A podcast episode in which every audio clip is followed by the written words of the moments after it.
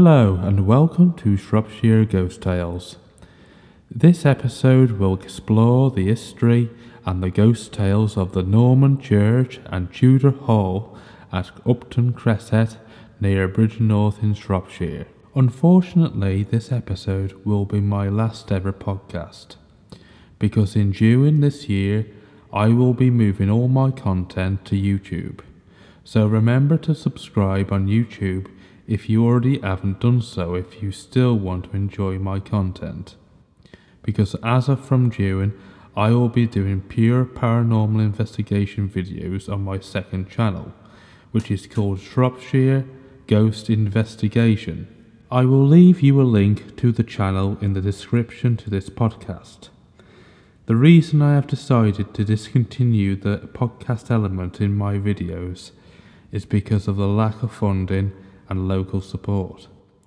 The new paranormal videos will also address some of the history of the site, but will feature myself conducting pure paranormal investigations using up to date paranormal equipment, which I think will be more exciting and enjoyable for you viewers to watch. Anyway, without further ado, let's get back into my last podcast.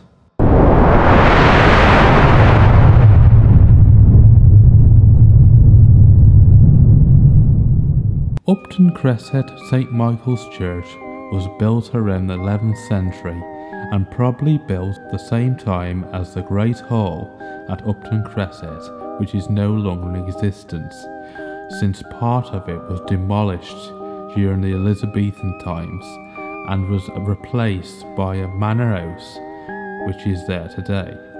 The church has some amazing architecture, such as a Norman font and a de- decorative chancel arch.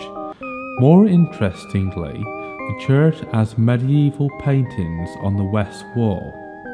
The paintings feature an angel and an enthroned king similar, if not identical, to the paintings at the Claverley Church. Many sources suggest that they were painted by the same artist around the year 1220.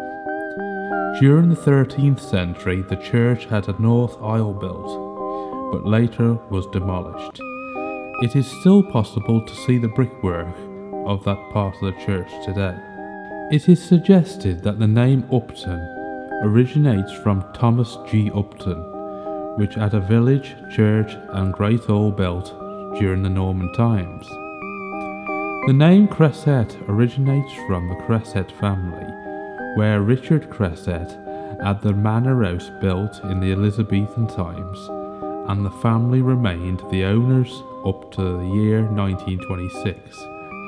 Part of the hall today features some of the old Great Hall, which is the oldest part of the building. Moreover, some of the remains of the old village can be seen from a nature trail, as the village was demolished around the same time the new manor house was built.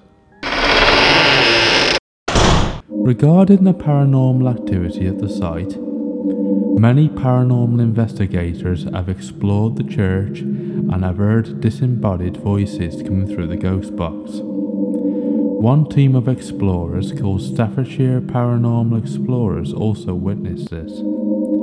I will leave their video link to their video on YouTube as it is worth checking out.